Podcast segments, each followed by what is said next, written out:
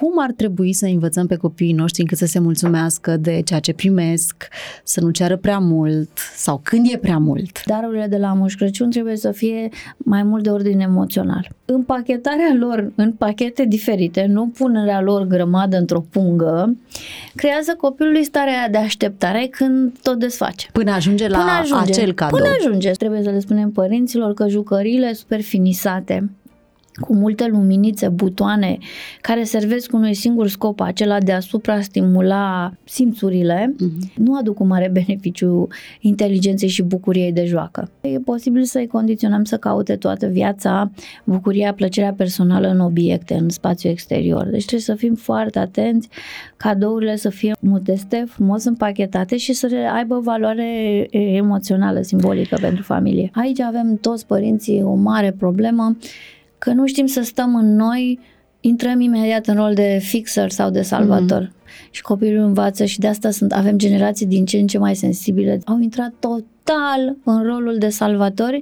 și n-au mai făcut discernământ între ce emoții negative și frustrări sunt sănătoase și unde sunt emoțiile acelea pe care încă tu nu le poți regla, ești realmente în pericol, se pot croniciza și atunci vin eu și intervin.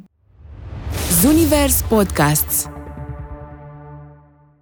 ce înseamnă frumusețea în 2023? E diferită imaginea frumuseții din online de cea din viața reală? Sau cum ar arăta social media fără filtre? O mamă se plânge că fetița ei de 12 ani nu mai vrea să meargă la not pentru că n-arată cum ar trebui, că ea nu are formele vedetei pe care o urmărește pe TikTok. E trist și extrem de dificil, atât pentru mamă cât și uh, pentru fetița din povestea noastră. Veți spune însă că este doar un caz, doar că 6 din 10 fete sunt atât de îngrijorate de felul în care arată, încât refuză să mai participe la activități firești în viață, cum ar fi ora de sport sau notul, ieșitul în oraș sau mersul la o petrecere. Sunt datele unei campanii realizate de DAV despre cum să clădim încrederea și stima de sine în copiii noștri. Ai încredere în tine este un uh, program educațional inițiat de DAV acum trei ani care încurajează discuțiile între profesori, părinți și copii. Ideile și instrumentele acestei campanii sprijinite de Ministerul Sănătății au ajuns deja la peste 40.000 de adolescenți. Găsiți pe site-ul dav.com.ro toate informațiile de care aveți nevoie fără sfaturi toxice, este o invitație către toți adolescenții și tinerii să nu mai urmărească sursele online care îi fac să nu mai fie ei înșiși. Vino și tu în campania Ai încredere în tine și ajută-ne să schimbăm standardele nerealiste de frumusețe. Toată lumea își face operații estetice în ziua de azi. Vezi câte zile poți sări peste prânz și cină cu o cură de detoxifiere cu sucuri. Dacă nu ai dinții drepți, îi poți pili cu o pilă de unghii. Baby Botox e incredibil. E soluția pentru o piele perfectă. E totul în regulă? Da, mami.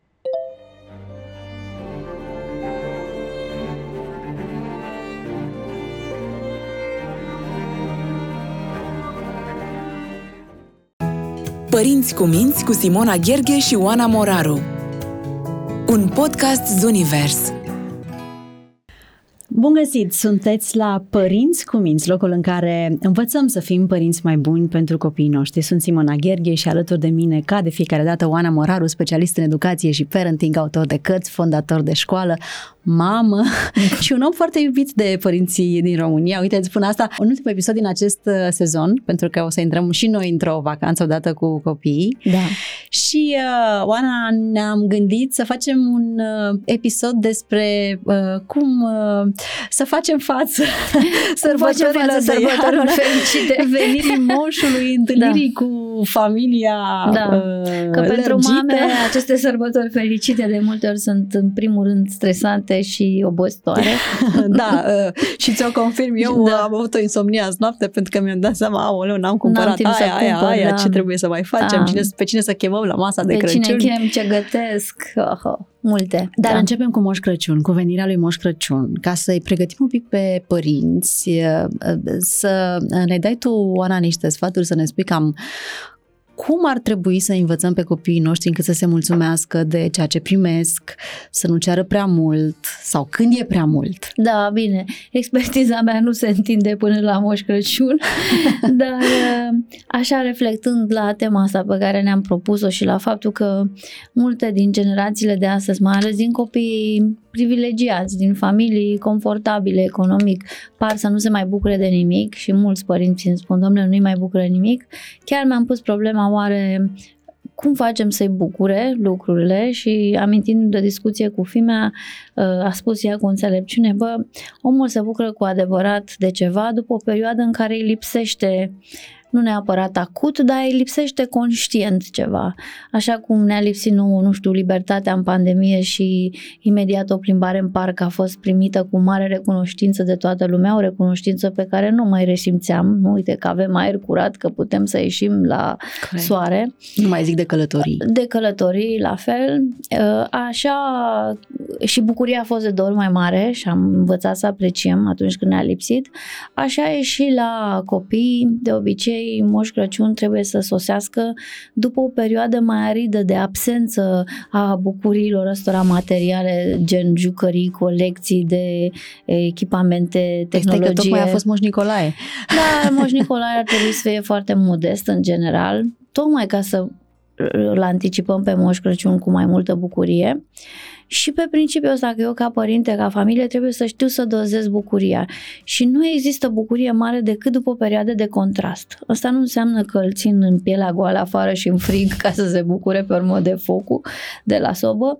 Uh, dar uh, dacă tot anul i-am promis și am luat jucării de fiecare dată când el a văzut ceva în magazin, doar pentru că eu simt că așa îl iubesc, sigur Moș Crăciun o să fie unul pe care eu îl primesc ca pe o, un obicei și nu o să-l mai atașez așa ca de sufletul meu cu ideea de recunoștință. Că de fapt sărbătoarea darurilor înseamnă să activez în sufletul meu cea mai înaltă emoție, vibrație care mă face și pe mine să mă simt minunat, recunoștința. Când ești recunoscător, în general nu uh, bârfești pe nimeni, nu simți nevoia să te răzbuni pe nimeni, nu reții niciun fel de resentiment. E dovedit științific că undeva în arterele inimii, când inima se deschide, pompează atâta sânge că uh, creierul nu mai are abilitatea să urască, să dușmănească, să țină scorul. Uh, pur și simplu biologic, chimic se activează în sistemul nostru uh, prin recunoștință, bunătate și deschidere către oameni. Cum inducem asta în copii? Am văzut în cultura americană, la un moment dat când am vizitat-o pe filmea chiar de Crăciun, în timpul unei burse, când era elevă, într-o familie mare americană, uh, sub brad erau enorm de multe cadouri. Multe pentru o familie cu două fete, plus fimea trei. Și am avut așa, wow, mamă, să vezi câte cadouri are acum fimea primite și eu am venit și eu cu două chestii cultural. Mă și pe mine a fost așa um, foarte plăcut surprinsă că au, au obiceiul de a împacheta nu că iau pe ei care per, dar e o cultură unde oricum consumismul e la high standard ce făceau ei și recomand și părinților români și a funcționat cu copiii și cu fimea, să împacheteze foarte frumos lucruri foarte mici și modeste. Până la cadourile la mare, să zicem că vrei să iei ceva substanțial, nu știu, își dorește nu știu ce roboțel, nu știu ce, dacă e de vârsta copilor tăi. Uh-huh. Lucruri foarte mărunte, uh, nu știu, o revistă, un număr nu știu care, o cărticică, o pereche de șosete, un fular, un împachetarea lor în pachete diferite, nu punerea lor grămadă într-o pungă, creează copilului starea de așteptare când tot desface. Până ajunge la până ajunge, acel cadou. Până ajunge, să zicem că îl bagi mai de desubt. Nu neapărat ca să-i transmiți impresia că, măi, tu de fapt trebuie să ajungi la la mare, ci ca să stai cu răbdare și cu respirații regulate și bucuria aia de a desface și de a fi mulțumit pentru ce a putut mama acolo, o pereche de șosete, pe care trebuie să o asocieze, bineînțeles, emoțional cu atmosfera din casă, cu prezența părinților, cu luminițele, cu... În procesul ăsta de desfacere a pachetelor mărunte, ă, inima pompează acea substanță a recunoștinței și copilul învață să aprecieze Uh, dovadă e că în perioada 0-2 ani sunt tot felul de filmulețe care au circulat cu părinți sau 0-3 ani care au dat copilor în astfel de pachetele câte un fulg de pasăre, câte un clopoțel mic. Copilul mic care încă nu are uh, în minte dominantă cultura asta consumeristă și uh, valorică a obiectelor mari, frumoase, strălucitoare, prețioase, are abilitatea din naștere să se bucure și de un fulg de pasăre dacă e împachetat frumos. Și sunt filmulețe, nu știu dacă l-ai văzut vreodată, da, da. cu ce bucurie se uită la un lucru obișnuit dacă este împachetat și dăruit. Cred că dacă folosim astfel de trucuri cu copiii noștri, îi ajutăm să recunoască și valoarea obiectului acelui pe care, nu știu, am simțit noi din bugetul familiei că putem să îl luăm uh, folosind această tehnică. Ca să nu mai spunem că uh, bebelușii uh, de obicei se joacă cu o cutie, cutia jucăriei. Știi că jucăria da, o dau la o parte și devine mai fascinantă cutia, de n-a fapt. funcționat niciodată jucăriile colorate. Eu, sincer, mă duceam chiar la magazinul ăsta de lângă casă după ce luam obiectele alea mari și împachetam tot felul de lucruri micuțe de acolo, ieftine, pe care culmea ea le privea cu mai multă atenție decât roboțelul mare care cânta și dansa. Mai mult trebuie să le spunem părinților că jucăriile super finisate, cu multe luminițe, butoane, care servesc unui singur scop, acela de a suprastimula simțurile, uh-huh. nu aduc un mare beneficiu inteligenței și bucuriei de joacă.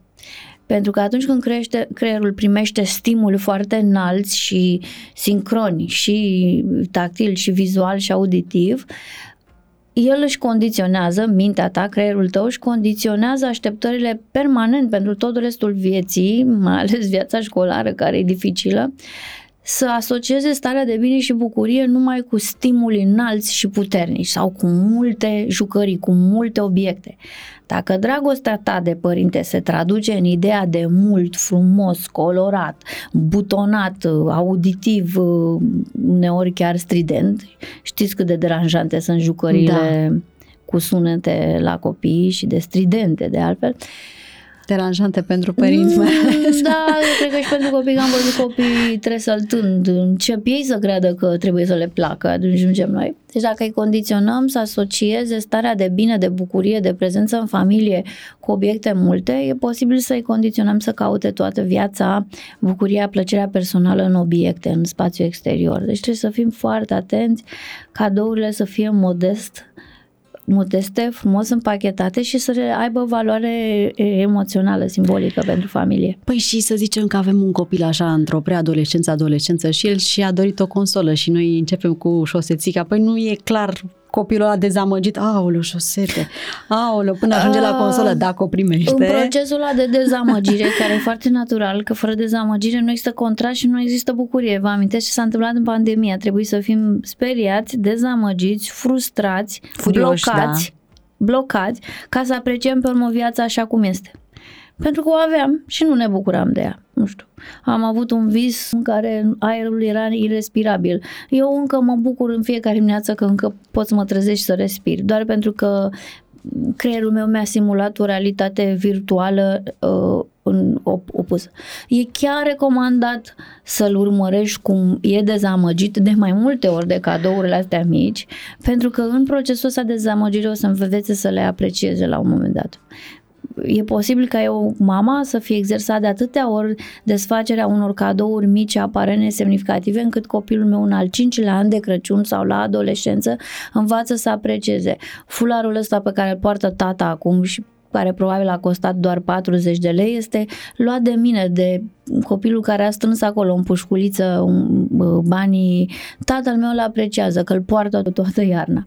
Așa și eu apreciez din partea lui o căsuță de lemn făcută pentru păsărele de el sau un scăunel de lemn, pentru că vine emoțional de la tata. Dacă am reușit să dăm în interiorul darurilor obiecte făcute de noi, gândite de noi, muncite de noi sau câștigate de noi, dezamăgirea dispare pentru că îți dai seama că darurile sunt mai mult un schimb emoțional în familie decât un schimb tranzacțional pe valoarea unui obiect. Că știți bine, copiii obișnuiți cu jucării multe nu mai se apreciază. joacă două ore și...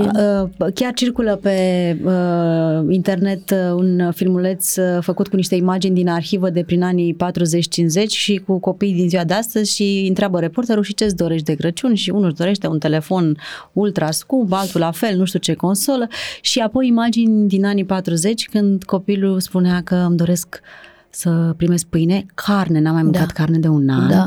și îți dai seama cam cum cum ajung oamenii să Da. da. aprecieze lucruri.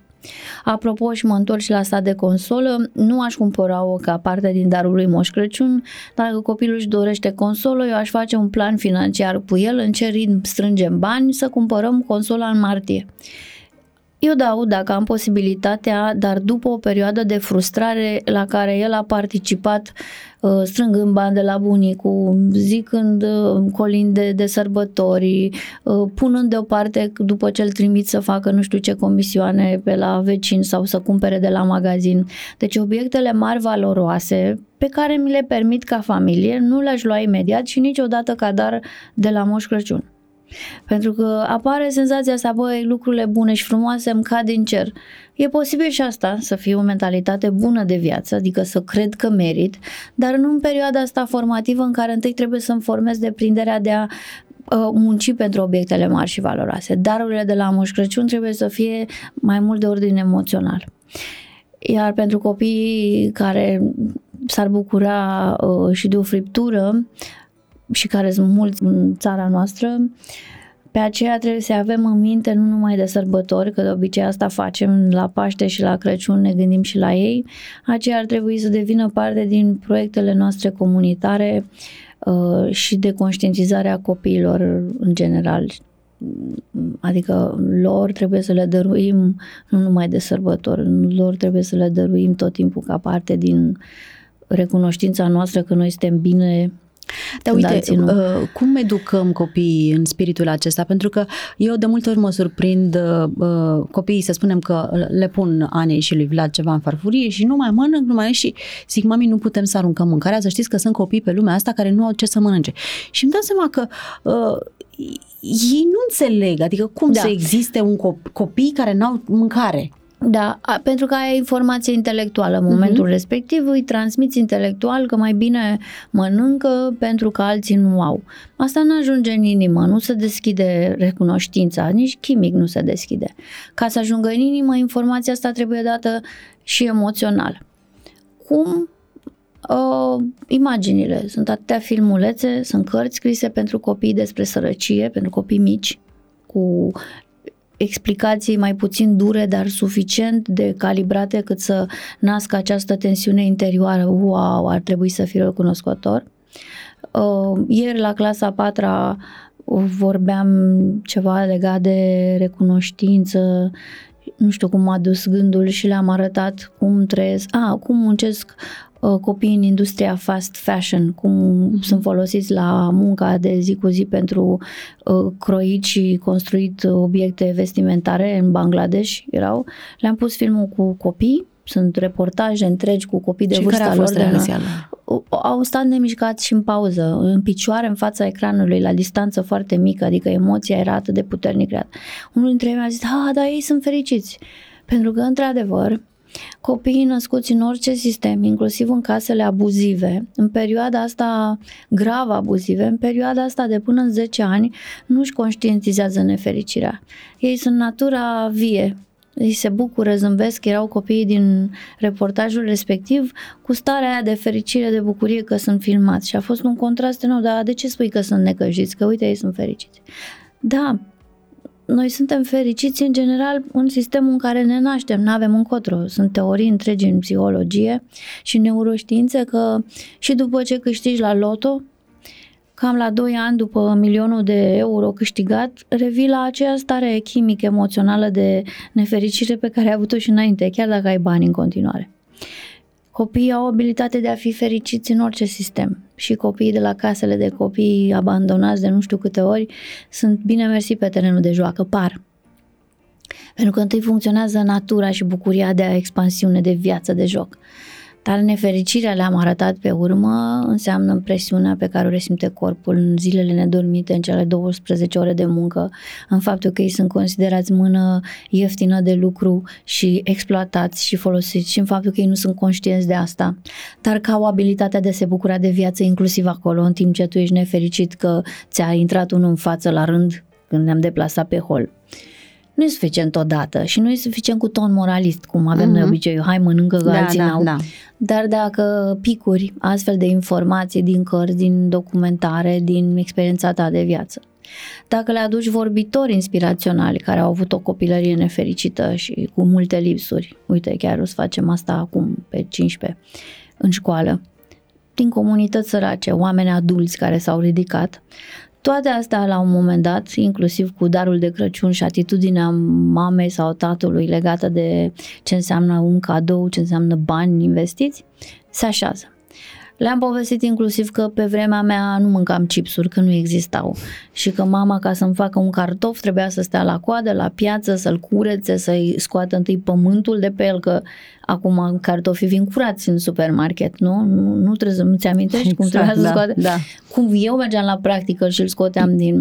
și că acum, dintr-o jumătate de cartofi cu un aparat special, putem tăia chipsuri pentru 200 de pungi și pe seama voastră a faptului că voi nu știți ce consumați acolo, alții câștigă bani. Foarte supărați au fost, dacă sunt manipulați. Dintr-o dată gustul chipsului și-a schimbat uh, calitatea, dar asta presupune multă muncă și de acasă și a profesorilor, muncă de asta inspirațională, că nu e suficient să te duci, astăzi facem o lecție despre sărăcie trebuie să țeși informațiile astea emoționale în interiorul zilelor obișnuite și al materiei de zi cu zi. Uite, uh, eu m-am trezit acum vreo 2 ani cu următoarea situație cu copiii cu un munte de cadouri în ziua de ajun, cu Moș Crăciun care nu mai contenea să scoată de la Moș Crăciun care a venit și la mamaie, Moș da. Crăciun care a venit și la nana și la nanu și la verișorul și mi-am dat seama că nu se, nu se mai bucurau în mod evident, era așa o vrie, toată lumea des, desfăcea cadouri și ok, vedea păpușa, o arunca mai departe. Uh-huh. Și uh, mi s-a părut foarte tristă treaba asta, sigur că după aceea au redescoperit a fost la o săptămână, la două săptămâni. Și am instituit o regulă. În primul rând, prima regulă pe care am instituit de vreo 2 ani a fost că Moș Nicolae nu mai aduce jucării și nu mai aduce, de atunci nu mai aduce jucării. Și într-adevăr a, a crescut foarte mult așteptarea pentru Moș Crăciun. Ei și-au făcut listele și am observat, regula este uh, două jucării și o carte. Vine Moș Crăciun, atât, nu poate să aducă mai multe daruri pentru că trebuie să ajungă la toți copiii, toți copiii și nu poate să le... Și eu văd pe Ana mea că scrie listă, știi că am învățat acum să scrie, eu o, o mai ajutam și eu vreo 10 puncte. Păi zic, ce faci mama? Păi da, uh, că la noi vine, uh, aduce două Știa. și o carte, dar vine și la mamaie și știi că după aceea le trimite mama aici și vine și la cutare și la cutare, adică mintea ei da. le-a organizat în, a, în așa fel încât ea știa că o să mai primească atât uh-huh, uh-huh. și din alte părți. Și toți copiii pățesc așa. Toți copiii din familii privilegiate, da. Da. Nu mai e acolo un control. Sunt lucruri pe care, bătălii pe care nu le porți în momente inoportune. Asta e situația. Mm-hmm. Nu o să învețe doar din asta să aprecieze. Tu ești atent în restul vieții să faceți, cum spunea, exercițiile de recunoștință. Deci nu poți în situații de astea de exaltare familială și de sărbătoare să te crispești și să ții o lecție mm-hmm. sau să arunci sau să pui jucările deoparte. Da, i-aș zigni și pe bunici no, acum. No. Între noi fie Ce vorba. poți să faci este să-ți amintești de cele din cântecul de 12 Days of Christmas, cele 12 zi, să le pui și cântecul 12 zile și să împarți jucăriile astea de la mamaie care sunt și de la voi și de la bun, ceilalți bunici, să le împarți ziua 1 de Crăciun, ziua 2, ziua 3 și să le desfaceți treptat. Uh-huh. Să reziste copiii tăi, să le crești toleranța la frustrare și așteptare, spunându-le că, nu știu, noaptea de Crăciun desfacem pe astea, a doua zi pe astea, a treia zi pe astea, pe astea nu să le facă în Sau seara. pur și simplu nici să nu vină în ziua de Crăciun, să, să vină vină pe parcurs. Sau a doua zi pe Crăciun, mai bine zi de... dacă reușești să le pui acolo și uh-huh. să spui asta să desfac în prima zi, asta în a doua, în a treia, ca să scalăm bucuria, uh-huh. să graduăm, să gradăm uh, tensiunea, că într-adevăr dacă le desfac pe toate odată, nu e recunoștință nici măcar pentru obiectul ăla pentru care chiar tu ai muncit câteva luni de zile ca să-l să pui bani deoparte. Chiar dacă și l-a dorit foarte da, tare, da. să spunem că l-a pus primul nu, pe nu, listă. Nu, nu. Și în general creierul copilului nu are abilitatea de a ierarhiza lucrurile. El le consumă ca pe țigările din pauză. S-au dus, s-au consumat, ce mai primesc nou? Și îi și sete să caute mereu, cum am spus, noul, obiectele și mai mult asta duce, așa în mod subconștient, la ideea că bucuria se află în exterior. În, în ce vedem, ce primim, ce spun alții despre noi. De asta uneori bucuria poate fi o felicitare foarte, cu cuvinte foarte frumos scrise din partea mamei sau a tatălui, frumos împachetate, care să ia și mult timp să o desfacă. La fel, poți să imprim copilului ideea că nu rupem ambalajele. Nu le, un cadou se desface cum se desface Asta e un pic mai dificil. Viața în general, ambalajul. încet, uite încet, încet am nevoie, okay. ia să împăturim, ia să punem deoparte. Temperarea ritmului în care desfacem și asta contribuie la amânarea plăcerii. Și amânarea plăcerii, repet, este uh, de fapt, exercițiul de creștere a toleranței la frustrare și amânarea recompensei, care este unul dintre ingredientele de bază în succesul școlar, profesional, în succesul relațional, că nici o relație nu o consum din prima zi, ai răbdare, aștepți, nu te arunci Corect, în brațele crești, da. nimănui, da. deși mulți fac asta, Poate pentru că am fost de, din copilărie condiționat să credem că dacă un obiect arată mare, strălucitor, zgomotos, este neapărat și indicator al fericirii și mulțumirii noastre. Da, cum facem să uh, nu fie supărați când, uh, mă rog, știi că sunt discuții între copii. Tu ce ai primit? Eu am primit asta, eu am primit asta. Știi, uh, invidia asta. Invidia e naturală, e sănătoasă, e parte din competiția copiilor mici. Folosește autoritatea lui Moș Crăciun. Te dai mm. la o parte, spui, e hotărârea lui Moș Crăciun, nu știu, îmi pare rău nu mai faci nimic. Lași să-și consume invidia, pentru că și asta face parte, nevoia asta și frica de a se compara cu fratele, face parte din creșterea toleranței la frustrare. Asta e realitatea. Așa a primit el. E posibil să-ți placă doar pentru că tu nu ai aia. S-ar putea dacă o primeai să nu-ți fie plăcut. Corect. Cum Ana este tentată să se joace cu mașini doar da. pentru că a primit Vlad. Evident bineînțeles, stai acolo deoparte pe canapea, bea un ceai și râzi în sinea ta. Lasă-i să se supere și să realizeze că uneori situația este așa. Noi nu putem mai, mai am copii care se revoltă pe lucruri care nu pot fi schimbate. De exemplu, ieri ploua și clasa pregătitoare n-a mai putut să iasă afară la sport. De-abia așteptau, au trebuit să facă sportul nou într-un sal doi sau trei copii au venit foarte furioși, supărați la mine, de ce nu pot să iasă afară? Că plouă. Iar erau supărați, că plouă. Și atunci am folosit autoritate. Mă duc să vorbesc cu Dumnezeu, bineînțeles, să se oprească ploaia. Adică le-am, le-am spus pe un ton autoritar și caragios cât de absurdă e de multe ori cinismul ăsta jucăuș și ironia funcționează. Ei, supără-te pe Moș Crăciun acum, poate n-ai scris scrisoarea aia corect de aia. Adică aș pune așa, aș învârti cuțitul în rană ca să înțeleagă că nu e în pericol. De ce? Copiii când sunt mici asociază emoția negativă a invidiei, a comparației, a durerii fizice reale, a neliniștii că altul e mai iubit. În general, toate emoțiile negative sunt asociate cu pericolul, cu dezastru. Maturizarea înseamnă că emoțiile astea negative, după un timp, se desfac pe un evantai mult mai larg, în care numai anumite cele din margine sunt pericol, fizic și emoțional, restul sunt doar emoții negative pe care sistemul meu emoțional trebuie să le trăiască. Invidia, mi se pare că el are un glob mai mare.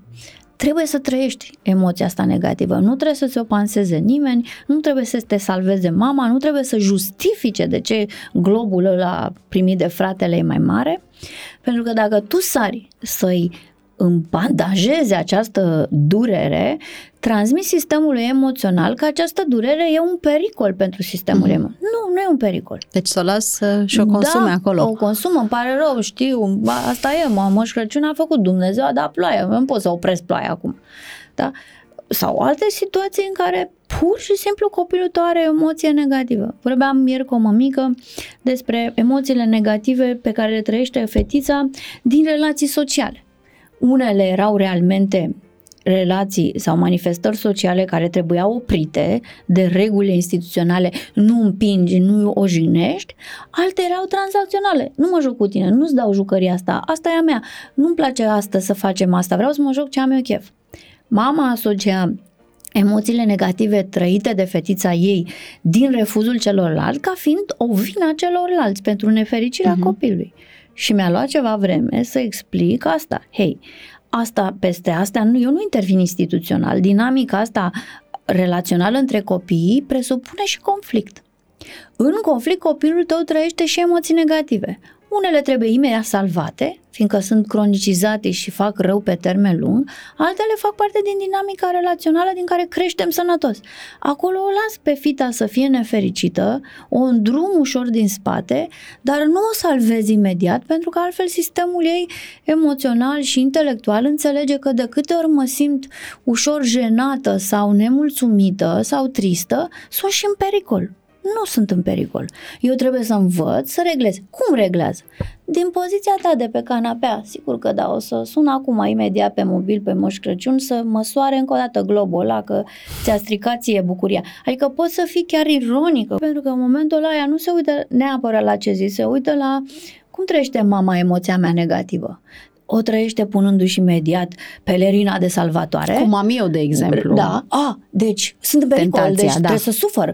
Mm, sunt și mai uh-huh. spărată pe frățiorul meu și îi trag și în cap cu trenulețul. Nu, dacă mama e relaxată și chiar râde de...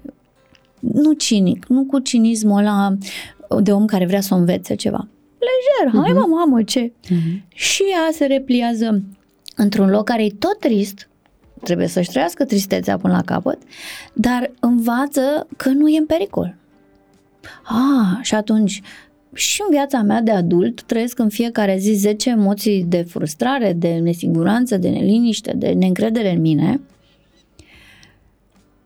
dar m-am obișnuit cu ele și știu că nu țin de ce Poate trebuie să facă alții. Simți, da. Mă, nu le simt, le conștientizez, dar știu că am un mecanism intern de a mi le readuce uh-huh. pe echilibru.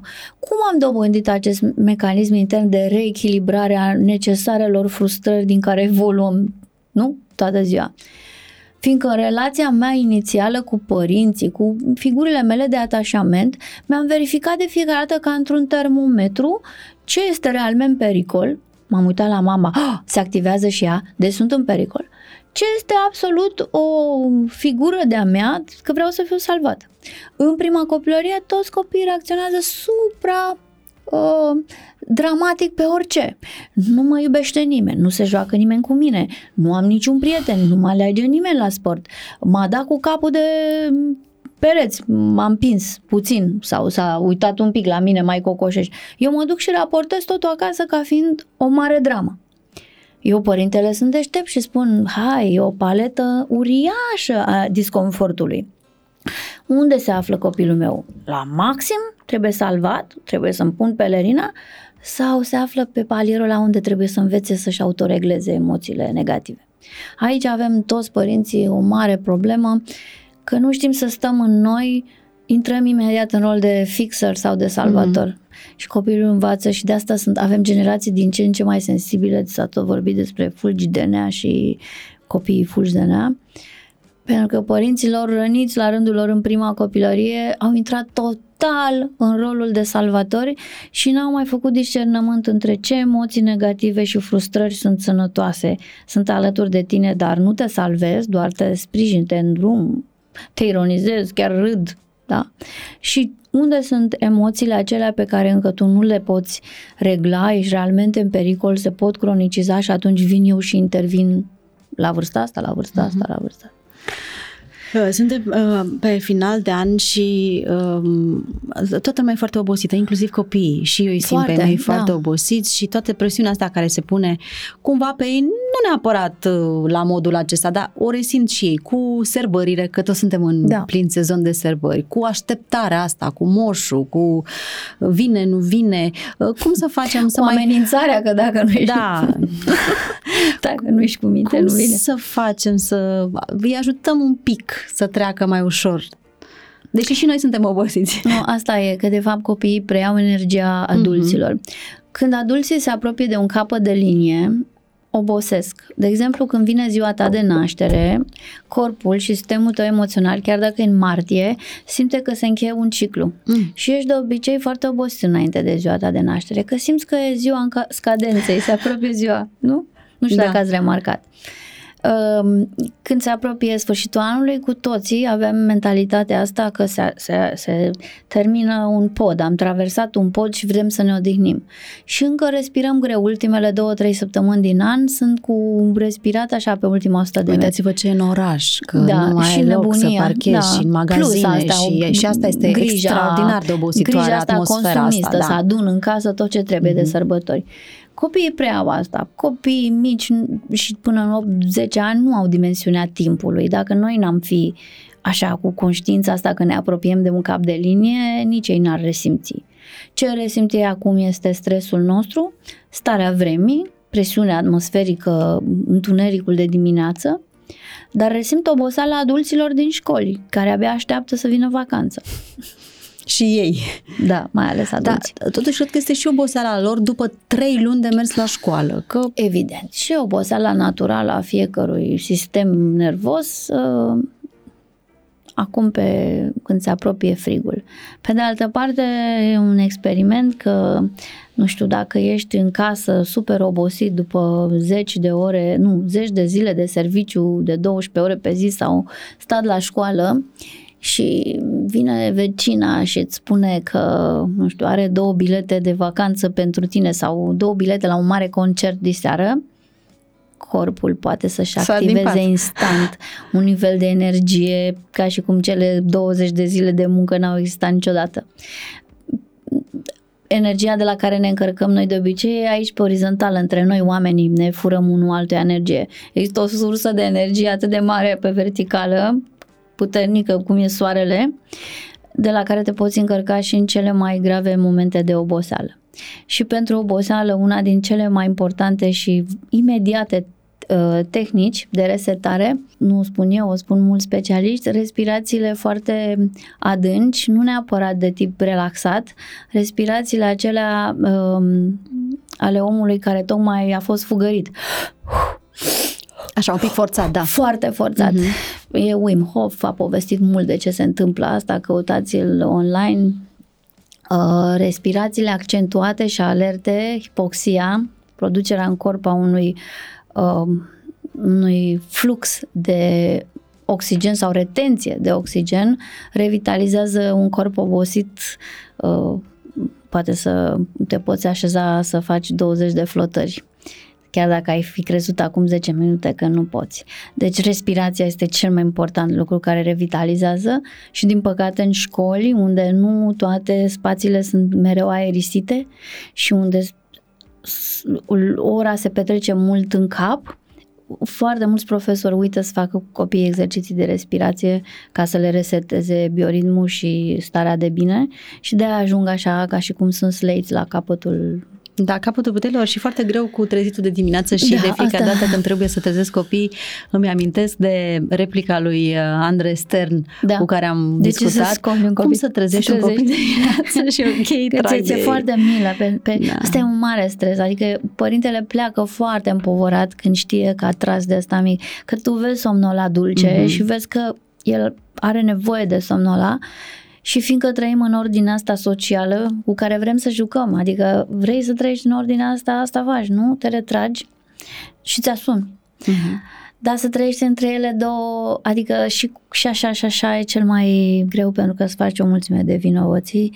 E o, și acum îmi amintesc la doi ani jumate cum o trezeam, cum o puneam dormind pe o liță ca să o smulg, să o duc la grădiniță. Și acum simt durerea aia că am virat-o, am bruscat-o în direcția asta mm-hmm. socială. Dar după care funcționăm. E, nu există alternativă, nu există, că dacă ar exista, sunt puternici. Exact. În orice lucru forțat există și lecția aceea de viață despre câtă putere am eu în mine să fac lucruri. Nu toate lucrurile sunt uh, rele prin excelență. Cum uh, să-i ajutăm să um, își gestioneze ok emoțiile la aceste sărbări școlare? Pentru că, uite, eu știu, uh, nu neapărat la ei mei, că ei mei sunt ok cu manifestarea asta artistică, dar știu multe mame preocupate de faptul că copiii sunt foarte stresați, că vine sărbarea da. și asta cu multe săptămâni înainte. Da. Sunt mai multe lucruri de spus. Una, serbarea trebuie pregătită în, pentru cine ne ascultă din domeniul ăsta profesional, în grădinițe și în școli, nu ca pe uh, un scop în sine. Serbarea trebuie să aibă momente artistice care au fost exersate cu chef, cu drag pe tot parcursul anului, ca fiind parte din programul uh, educațional. Dacă vrei la serbare să ai un, un set de poezii bine spuse, tu, învățătoarea, educatoarea, diriginta, cine ești, faci exerciții de memorizare toată perioada toamnei.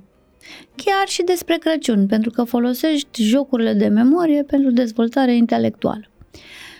Înainte de Crăciun și de serbare, doar le așezi într-o anumită ordine, dai copilor anumite prezență, dar ei nu trebuie să mai simtă că fac și efortul cognitiv vrei să pregătești un dans sau un cânte la sebană, fă-le în pauze, fă-le când ai chef de joacă, fă-le în tranzițiile de la oră, nu le pregăti anume ca pe un scop în sine. Asta funcționează. Noi, de exemplu, la serbare facem doar dans și muzică pregătite tot timpul la clubul de cor și dans și le spunem că serbarea e doar momentul de uh, vocea României. adică doar acolo să ne vedem unii pe alții, nu venim ca să prestăm. Ca să elimini stresul, recomand profesorilor, învățătorilor să deschidă ei momentul de serbare, să cânte, să danseze ei sau eventual cu părinții. Să facă un cor al părinților, să facă un dans al părinților. Copiii Eu trebuie să vadă la... părinților da. și copiii sunt foarte entuziasmați că exact. e o repetiție, știi? Dacă tu, adultul, participi la serbare, deschizi da, da, serbarea, da. îi pui pe ei la muncă, sunt foarte fericiți. Eu așa am încep mm-hmm. sărbările, stați puțin copiii și gândesc, doar voi munciți astăzi, vă pun eu și pe mami și pe tati imediat. Și încep se să râdă toți și se relaxează. Iarăși, trebuie să începi sărbarea cu copiii care temperamental s-au născut cu dorința de a fi în fața oamenilor. Nu cu ăla care temperamental nu vrea să fie văzut, nu vrea să fie auzit. Aceluia, în general, îi dai un rol mai discret, sau nu-i dai deloc, îl pui să țină niște chestii în spate de așa, sau spui părinților, hei, dacă vreunul din serbare o să clacheze, puteți să veniți pe scenă cu el, să-l țineți în brațe, asta am făcut de multe ori, să cântați cu el acolo. Uh-huh. Da. Dacă nu și nu și nu, nu-l forțați, nu creați din momentul sărbării rămânerea lui pe scenă traumatizat. Scoate-l de acolo, ține-l în brațe, stai lângă scenă, dansează, cântă cu el în brațe, în afara scenei, dar aici trebuie să educi părinții. Uh-huh. Eu am educat, nu știu, așa uneori cu duritate, inclusiv în săli mari de spectacol. Lăsați telefonul din mână că e foarte nasol când în public sunt părinții doar cu telefonul, nu li se vede chipul mamei, că stau în telefon. Ei săraci filmează știu, ca să aibă o amintire, știu, da. Știu, dar nu e despre tine atunci. E despre ce transmiți copilului. Mm-hmm pune telefonul într-o deci margine. contact vizual cu părintele, Angajați un okay. ăla care filmează pentru mm-hmm. toți, dar tu trebuie în momentul ăla să-ți faci mimica feței după nevoile și emoțiile lui. Conectează-te cu el. Mm-hmm. Sau din potrivă, dacă e foarte emotiv, fii tu foarte drăguță ca și cum, oh, ce bine. Dar eu am văzut din spatele scenei marea de telefoane și inclusiv neparticiparea asta, că tu nu mai poți să bați din palme să chiui, că se aude în telefon. Și toți părinții pare o masă de oameni rigizi, așa se vede, pe mine mă răcește rău asta, pentru că sunt preocupați să filmeze. Iar copiii săraci se produc, noi le spunem din spate, zâmbiți, cum să zâmbești când partenerul tău, publicul, este o masă rigidă de ecrane? Și uneori am fost vehementă, violentă, telefoanele jos, toată lumea, înainte de a apărea copiii, vă rog frumos să bateți din palme, să chinui, chiui, să strigați, bravo Robert, dă-i costică, adică să fiți participanți activi. Deci trebuie educația părinților și nu filmați. Sau dacă filmați, filmați ultimul moment sau țineți mâna acolo, pune-l pe tati, nu știu, orice altceva, nici, a, nici asta, că nu trebuie să aibă tati secundar sau asigură tu o filmare. Dar la filmare nu o să se vadă doar fața copilului tău. și aici discuții, știi? Da, da, faci Copilul poze de ce după, nu e în poză? faci poze după serbare, faci până la urmă și Da. spune și cântă și spune o poezie. Știu că vreți să postrați asta pentru tot restul vieții, dar restul vieții nu există. Viitorul nu există, există doar prezentul, există doar ce simte copilul acum în relație cu tine el oricum simte emoție și vrea să te aibă acolo partener. Am văzut zile de o martie în care copilul e față în față cu mama, e trimis să-i dea o floare, să-i spună o poezie și mama așteaptă poezia cu ecranul între ea și fața copilului. Înțelegi? Mhm. Copilul vrea să o privească în ochi, așa a fost instruit și mama vrea să filmeze. Și să presupunem că am trecut cu bine și de sărbări și de vizita moșului și în sfârșit suntem în vacanță. Da. Uh, Două săptămâni atât este vacanța asta, nu știu ce ar fi indicat să facem în așa fel încât, nu știu, să fie și relaxare, să fie și ceva activități Da, pentru încât că... să nu se plictisească foarte mult. Pentru că în ultima vreme n-au ieșit mult afară, fiind ploaie, vânt și ceață. Vacanța trebuie ieșit afară în frig, în primul rând. Mhm. Mm-hmm. Joacă afară, mult. Cine poate la munte, cine nu pe lângă pădurile de lângă orașe, acolo în zloată, în noroi, în frig, copiii trebuie scos să li se înroșească nasul, mâinile, toate extremitățile. Doi, în vacanța asta de iarnă, fiindcă vremea e așa, de natură, profităm de statul ăsta în casă, în familie, e foarte important, timpul ăsta de făcut nimic. Jucat ușor pe covor, stat efectiv, fără niciun alt stimul, Trezit un pic mai târziu, trezit, nu? trezit târ- târziu și niște rutine familiale, așa, cine gătește azi micul dejun, hai să ne prostim. Uite, în vremea asta a comunismului, în care inclusiv în vacanța de iarnă se întrerupea curentul, lumina, da. Da. da? și nu aveam alte jucării. Și se prelungeau vacanțele Da. pe vremuri. Și ce găseam noi patru inși și fratele meu, mama și tata să ne jucăm? Era să se ducă fiecare pe rând în șifonier și să se îmbrace cât mai trăznit și să apară Ah, ce idee bună! Se ducea taică, mi spunea fuzdele maică, mi costumul de baie al meu. Foarte amuzant și acum îl amintesc în izmene și cu fusta mamei de la cor. Păi râdeam de leșinam. Deci asta au f- erau momente de conectare extraordinare, fără jucării, fără curent în casă. Se ducea pe, cu lampa. Nu ne trebuie multe lucruri ca să ne conectăm. Jocurile astea haioase, prostești de familie, fără miză, fără stat la masă și lucrat fișă, fără vecini, prieteni, la O, o să fie, Da, dar nu pot da. să fie două săptămâni. Da, și ar fi recomandat să fie odată și bine. da, ar, ar fi ar, sau o rețetă trăznită sau asta cu îmbrăcatul. Din A, nimic asta mi poți se pare face. genială ideea. Chiar Cu o să o îmbrăcatul, implementăm. Da. Mai așa acum am uh, leșinam. Plus că e un exercițiu de creativitate. Ce puneai, în ce rol intrai. Și o să o las și pe Ana să Și se îmbrace în așteptare. rochile mele, că de când așteaptă. Da, da. Așteptarea Da, aia cu da. ce o să vină ne termina pe toți. Restul trei rămași în cameră, dar abia așteptam să intre al patrulea membru să o leșinăm de râs. Asta era foarte bun. Bine, pe ai mei a bucurat uh, și a amuzat foarte tare că uh, Moș Nicolae ne-a adus tuturor pijamale la fel și ne-a îmbrăcat toți Uite, la fel. exact, Și exact. s-a părut că a apărut tati îmbrăcat în pijamale uite, uite de-alea- un mod și le-ai dat puține Și apoi la Moș și eu. Nicolae. A, da. exact. Carte, exact. pijamale și o turtă dulce, Foarte cum frumos. Da. am spus. E, Faptul că pijamale erau la fel, ăla a fost cadou. Da, da. da. Exact. Da, da foarte bună idee. Uh, La masa de Crăciun, evident, vin rudele, vin bunicii, vin mătușile, unchii, nașul, nașa. E Uh, bine pentru copii să vadă tot tribul. Da, da e matca, e...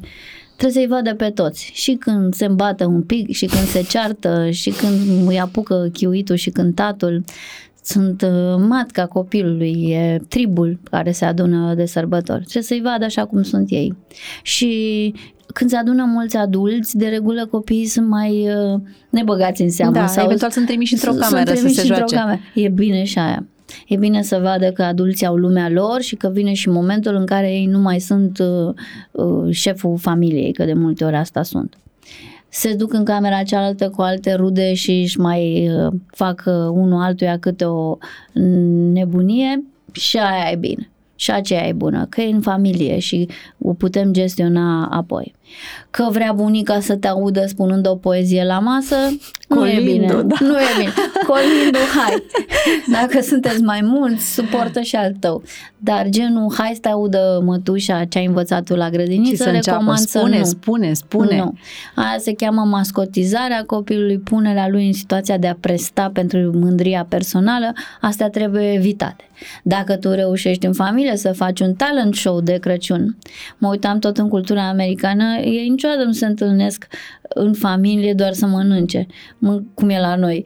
Mâncarea e pusă pe un bar, de unde fiecare și ia. Când se întâlnește cohorta familială, ei fac un plan. Ce jocuri or să joace. Știi că joacă mult mima. Mhm. Am fost și noi, am prins un, un Crăciun în Statele Unite la o familie uriașă, unde nu mâncarea era obiectul atenției, deși era din plin, ci ce se întâmplă între noi socialmente, între membrii familiei. Uh, și astea nu sunt lăsate în cultura asta la, la întâmplare doar la băutură și la... O- Oamenii își planifică foarte serios jocuri sportive afară, își fac echipe între așa și mima în familie sau eu știu, asta cu talent show. Fiecare ce talent are să presteze.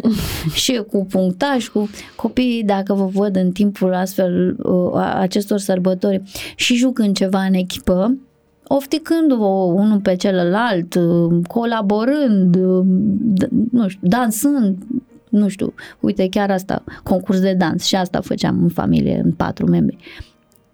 Uh, preiau foarte multe de aici pentru viața lor viitoare. Dacă există într-adevăr relații relevante, nu doar relații relevante deasupra cârnaților și a fripturii, că asta e la români, nevoia asta de a mânca, de a, de a avea belșug pe Așa masă. este, dar pe de altă parte eu mi-aduc aminte de mesele de Crăciun în apartamentele acelea mici de da, la da, bloc. era perecere... Uh, Era foarte îngrămădit și știu Mhm. cum făceam mama acum, de unde făcea rost de scaune, de da, masă. da, erau din alea puse dar de la de vecini. fiecare, exact, dar de fiecare dată se lăsa cu dans, domnule. Ah, bravo, uite, veți aveți, exact. la Exact. unele nu se lăsa cu dans, se Exact. lăsa cu dezbateri și cu ceartă.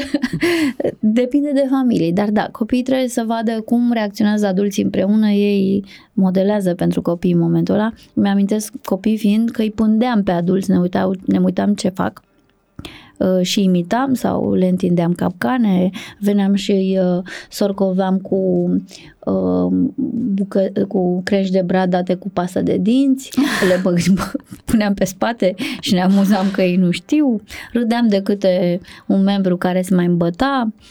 Sunt lucruri pe care le ținem minte toată viața și care ne formatează imaginea cohortei familiale și a grupului de Dar de adulți ce din care o facem fi parte. tradiția asta noastră, într-adevăr, masa de Crăciun cu foarte multă mâncare și cu foarte multă muncă m, în a Da. pregăti masa aia în așa fel încât uh, mama este epuizată, bunica la fel, că o fi fost pusă și ea să facă nu știu ce și în loc să ajungi cu bucurie uh, acolo Ajungi și să... obosit. Da, bă, rup Plus de că te oboseală. ridici de nu știu câte ori în picioare ca să-i Da, servești pe da, ceilalți. da. Aici sunt două lucruri, cred. E partea asta a faptului că venim toți, nu de mult, din generații care au suferit de foame, da, bunica și mama mea au experimentat foametea Mhm. și au nevoie să aibă foarte multe pe masă. Eu dacă am acum doar trei chestii mici în frigider și vine mama și îl deschide, mă întreabă dacă cumva n-am bani. pentru că frigiderul trebuie, să să fie fie, plin, cu da. tot cu lada aia frigorifică. Eu nici nu am ladă frigorifică, nu am nevoie să... Dar trebuie să o ai plină. Și doi, este rolul feminin în România. Femeia e încă cea care trebuie să tragă, să susțină, să servească, să placă, să fie pe placul tuturor, să se sacrifice. Încă avem imaginea asta a mamei bune care le îndură și, Și le o face gazdă pe toate. perfectă, nu? Și o gazdă perfectă când ea de-abia a stat, a vârtit la sarmale toată noaptea, știi? Știu. Și mama a făcut asta toată viața și se mândrea și cu oboseala pe care o are și cu sacrificiul pe care face pentru ceilalți. Uh, îi și beștelea pentru că se sacrifică ea, dar am văzut că își lua relevanță din asta. Fiindcă am fost instruite să ne luăm relevanță din câtă oboseală depunem pentru familie. Tu ai preluat treaba asta? Nu. Nu? Nu. Adică ești nu, relaxată? Deloc, da. Și presupun că Iar Carla uh, și nici atâta. Carla... Deloc. Mhm. Deloc. Ea, de fapt, e vehementă apropo de asta, de la, la, la extrema aia a feminismului. Uh, nu am prea. Îmi place foarte mult când vine cineva să mă dau peste cap, dar o fac cu calcul. Când o fac, de ce, cât să mă obosesc, cât cumpăr, cât mă ajută alții. Dar îmi place, tuturor ne place să oferim oamenilor. Da, să fie Doar nu cu sacrificiu. De sine. normal. Um, ai spus despre daruri, de ce tipuri de daruri contează. Mă rog, acum sigur este și în funcție de vârstă, pentru că, na, copiii mai mici s-ar putea să, să fie mai Se ușor bucură un de pic. lucruri, Da. da. Mhm. La cei Uh, mari e greu să faci daruri, Da, într-adevăr. asta zic. În cazul adolescenților... Bilete la concerte, care pot fi la vară. Mhm. Am văzut adolescenți pentru ce s-au bucurat, uh, musicalul concerte, pentru că alea apar odată în viață sau, nu știu, ai un actor preferat, un artist preferat, nu se consumă acum biletul. Uh, vouchere pentru o vacanță la un moment dat. Adolescenții încă preferă haine, dar în general uh, bilete la concerte. Asta funcționează la adolescenți. Și slavă Domnului, acum chiar sunt evenimente, cel Sunt puțin în multe. țară, adică nu Da. trebuie neapărat să faci un efort să uh, dai nu știu câți bani să cumperi uh, pentru alte orașe Sau foarte uite, mari. o vacanță pe care o să avem la vară, eu cu tine, doar mama cu fata sau invers, tati, de două zile undeva. Deci, Sau la un meci pentru un băiat, un dacă meci, e... da, da, da, Mhm. un loc undeva câștigat. Altfel, ei se bucură de tehnologie, adolescenții, clar, un laptop nou, un telefon nou. Da, corect. Uh, și uh, nu este o vacanță foarte mare aceasta de iarnă, sunt două săptămâni și mi se pare așa, tot timpul am avut senzația că intrăm foarte abrupt în... uh, Prea repede, da. da, practic da. pe 8 ianuarie E de copiii vreme. și profesorii și părinții toți se întorc la treburile Uh, lor. Cam toți se întorc din lume mai devreme, dar iau vacanță mai devreme. Noi anul ăsta luăm vacanță în ajunul Crăciunului. Mhm. Este prea târziu. Trebuia mai devreme, trebuia luat pe 20, nu mai fac uh, față copiii și nici părinții. Și e foarte greu de mers prin oraș, de... Toate școlile se întorc de vreme, anul începe, frate, sau nu începe, nu amânăm începutul. Adică nu Noi- ne luăm niște bilete că sunt mai ieftine în ianuarie și voim copilul? Măi, în România încă e chestia asta că până la urmă lipsesc de la școală, dar în lume asta se soldează cu amendă. Adică dacă încă ești pe aeroport cu copiii când a început școala, e rușine națională. Serios, sunt foarte reglementate în Europa de asta. Ori e una, ori e alta, pentru că în mediile astea multiculturale, în general, din Europa de vest, dacă ai lăsat libertatea asta, așa s-ar duce și indienii și asiatici și fiecare să-și facă vacanțele după cum e cultura. Nu, ori e pentru toată lumea, ori nu. Ce greșim noi, cred, e că luăm cam târziu vacanța acum în iarnă cu copiii. Adică ultima săptămână e chiar de sleială și... Dar, după părerea mea, începutul trebuie să fie întotdeauna repede. Noi avem amorțirea aia la, în ianuarie, nu merge nimic în țară, știm toți. Încă suntem somnambuli sau... Uh, Eu cred în general că un început bun de vreme dimineață sau un început bun de an cam setează ritmul pe termen lung.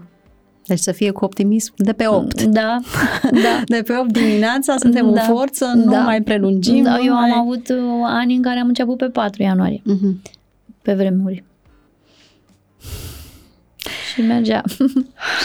Ia să vezi, mai avem, Mai am o rață la birou, o să dau oricum te copiilor rog, sau să și aduc. uh, un vac- voucher de la prietenii noștri de la Câte în lună și în stele, care au fost în ultimele luni alături de noi și le mulțumim. Chiar le mulțumim, da. La fel cum le mulțumim și uh, tuturor părinților uh, care ne urmăresc și ne urmăresc cu un număr foarte mare și chiar vreau să le uh, mulțumim pentru toate mesajele astea pe care Primim și tu, Ana, foarte le primești multe, și eu da, le multă primesc încurajare, și mare pe ajutor. uh, Instagramul uh, uh, podcastului și pe Facebook și uh, chiar îi, îi invit să scrie acolo uh, Întrebări. dacă, exact, întrebări, pentru că din când în când noi mai facem uh, Q&A, ediții așa, episoade Q&A și uh, suntem foarte atente la feedback-ul care vine din partea voastră. mulțumim și nu știu, sper că Să toate aveți- episoadele astea V-au uh, le-au ajutat? făcut viața mai ușoară. Să aveți un an bun, sărbători liniștite și copii sănătoși acasă. Mulțumim, mulțumim la fel, Oana. Sărbători cu bine, sărbători cu bine și vouă și ne vedem uh, în ianuarie la Părinți cu Minți. Pe curând!